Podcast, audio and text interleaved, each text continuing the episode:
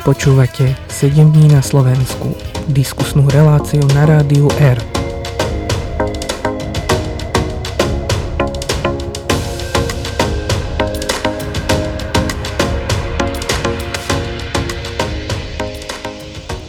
A pri jej počúvaní vás zdraví Tobias Valúch. Prajem vám príjemné útorkové popoludnie 5.12.2023. Je tu nový týždeň na Slovensku, Dneska budeme mať mimoriadný rozhovor, už o 15.30 sa budeme venovať aktuálnej situácii, ktorá vznikla na slovenských školách.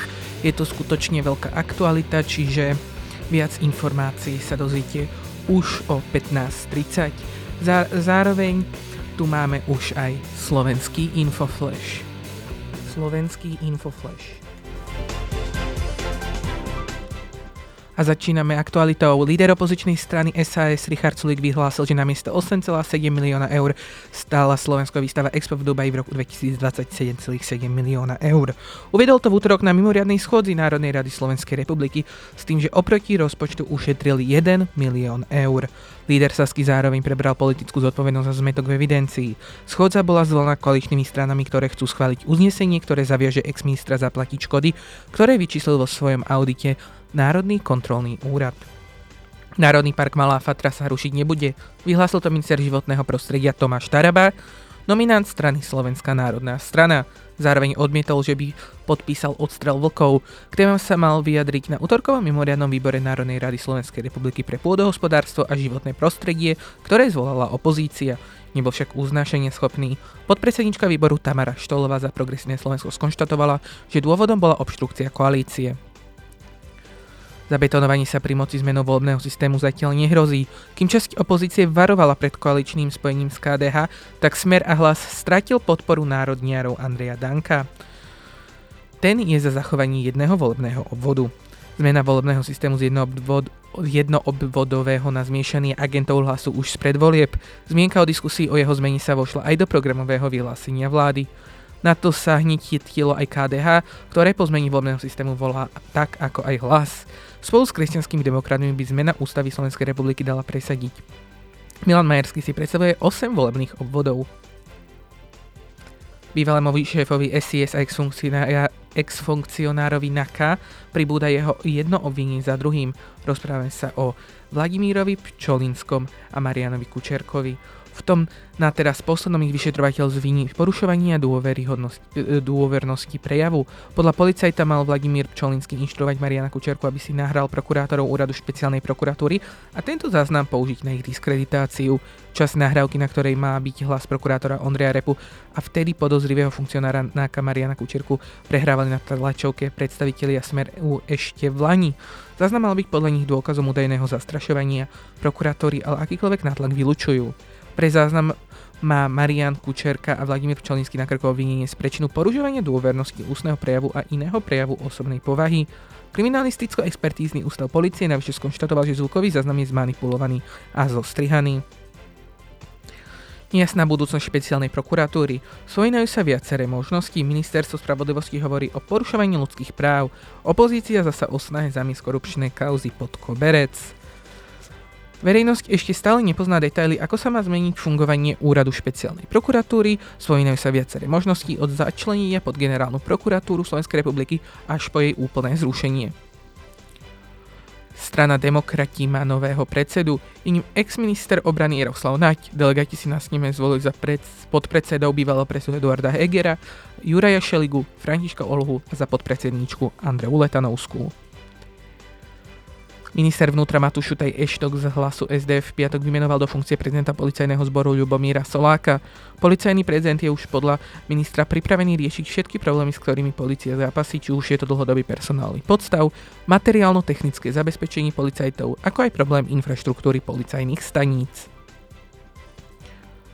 Ministerstvo kultúry vymenilo boj proti dezinformáciám za opravu strechy.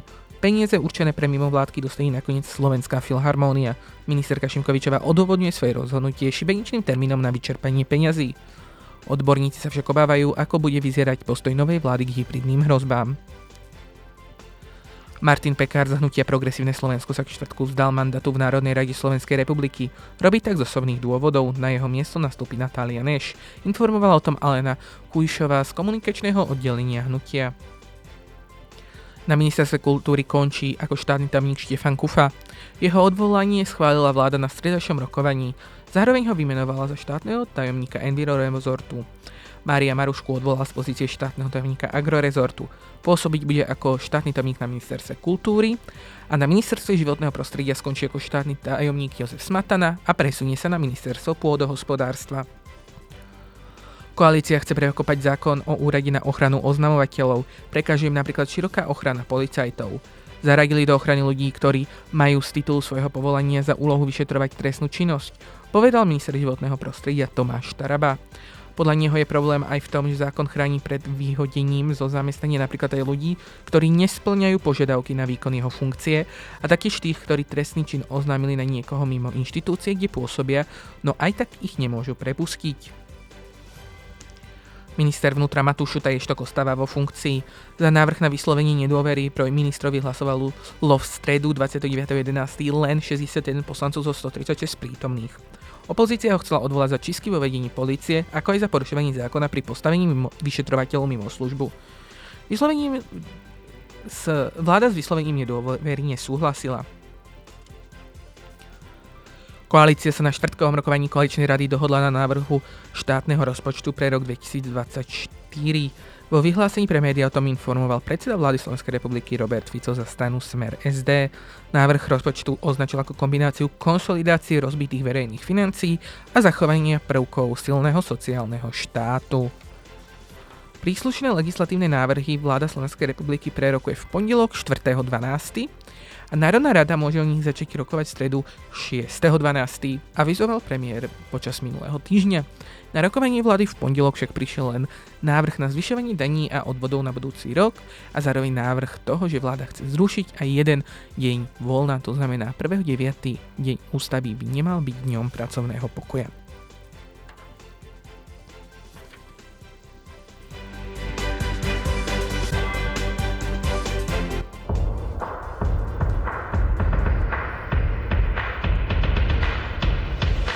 Šport. Máme tu aj správy zo sveta športu. Slovenskú hokejovú reprezentáciu do 18 rokov čaká netradične vyťažený december. V lyžacej sa asociačnej prestávke vyšlo do medzinárodnej konfrontácie až dva výbery. Prvý zložený z z legionárov a doplnený o hráčov z projektu nastúpi na prestížny World Junior A Hockey Challenge v kanadskom Trúre, kde sa stretne s dvomi kanadskými výbermi týmom USA a Švédska. Druhý domáci tým čaká turnaj štyroch krajín v poprade za účasti Maďarska, Dánska a Norska. Dvaja hokejsky sa v noci na pondelok zámorskej NHL blisli hetrikom.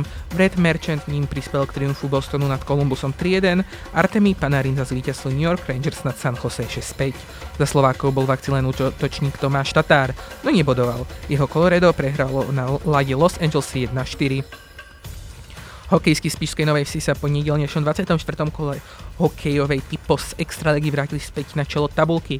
Spišiaci zdolali Liptovský Mikuláš 4-2 aj vďaka čistému hetriku Martina Bakoša a na posteli lídra vystredali Košice, ktoré prehrali na láde Banskej Bystrice 1-2. Hráči Michalovica popradu potvrdili formu a natiahli svoje víťazné série. To znamená, že, víťaz, e, že výsledky 23. kola sú následovné. Banská Bystrica zvíťazila nad Duklou Trenčín 4-3, Humenez dolal Košice 4-1, Liptovský Mikuláš dolal Zvolen 5-3, 10-1 skončil zápas Michalovce Slovan Bratislava v prospech Michaloviec. Nové zámky Spišská Nové skončili výsledkom 3-5 v prospech Spišskej Novej Vsi a Nitra podľahla Popradu 2-3. Čo sa týka 24. kola hokejovej typu Extraligy, výsledky sú nasledovné. Dukla Trenčín prehrala uh, proti Popradu. Nitra zdolala Nové zámky, zvo, zvolen e, podľahol Michalovciam, Banská Bystrica zdolala Košice, Spišská Nová Vec vyhrala nad Liptovským Mikulášom a Slován Bratislava porazil Humené 5-1.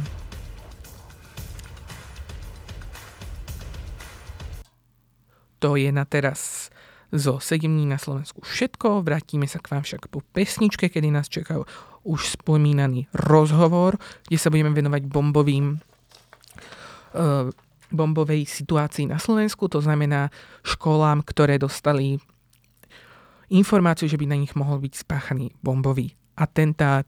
Vrátime sa späť po pesničke, budeme sa tomu venovať aj v dnešnom rozhovore. Ak nedostane milióny, eur, odpáli školu a bude vraždiť Polícia zrušila pre vyhrážky agresora vyučovanie na Bratislavskom gymnáziu. Aj takto z ňu nie jeden z titulkov situácie, ktorá sa odohráva na bratislavských školách a gymnáziách od dnešného rána a zároveň je to téma, ktorej by som sa chcel venovať aj vo vysielaní Rádia R, kde mám aktuálne pripojeného spolu so mnou vo vysielaní Martina Andrea Paule, ktorý je študentom na jednom z bratislavských na jednej z bratislavských škôl a vítam ho medzi nami vo vysielaní. Pekný deň. E, ospravedlňujem sa e, za technické problémy. Nebolo ťa počuť? Môžeme to skúsiť ešte raz? Zdravím všetkých. Je ma počuť už? Áno, už ťa je počuť. Dobre. E, vítam ťa vo vysielaní. Najskôr, než sa začnem pýtať, je, je to komplikovaná situácia v tejto chvíli, takže tých informácií je pomerne veľa, ale zároveň ich je pomerne ťažké dohľadať. Čo aktuálne vieme je, že portál tvnoviny.sk identifikoval uh, útočníka, alebo teda človeka, ktorý sa vyhrážal. Uh, jedná sa o človeka, ktorý na svojom uh, Instagramovom profile zdieľal pomerne agresívny content, content, ktorý sa dá považovať za násilný.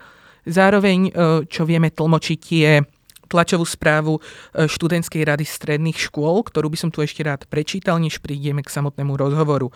Študentská rada stredných škôl dôrazne odsudzuje dnešné udalosti spojené s výhraženými správami, ktoré boli zaslané stredným školám v Bratislavskom kraji. Sme znepokojení z toho, že stredoškoláci a stredoškoláčky sa dostávajú do ohrozenia života a nie je im umožnené cítiť sa vo vzdelávacom prostredí bezpečne. Vyzývame zriadovateľov škôl, aby k situácii pristúpili rozvážne a zodpovedne a aby životy študentov či zamestnancov neboli ohrozené.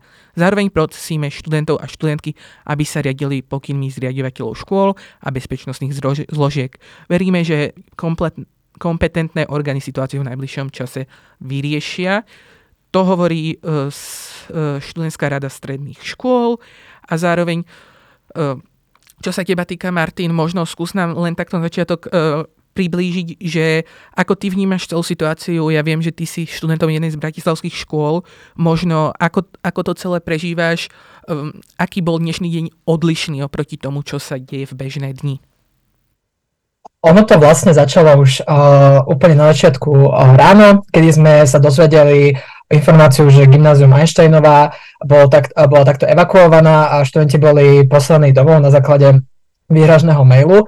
A nejako sme to neriešili, keďže sme to nepokladali za nejakú o, veľmi dôležitú informáciu pre nás, ale postupom asi troch hodín o, bolo zvolané o, veľmi nečakane všetci profesori a profesorky na poradu a my sme vycítili, že niečo sa asi deje aj následne po tej porade uh, boli uh, všetci vyučujúci a vyučujúce veľmi um, takí uh, podráždení, alebo lepšie povedané ani nie, že podráždení, ale skôr takí zaskočení.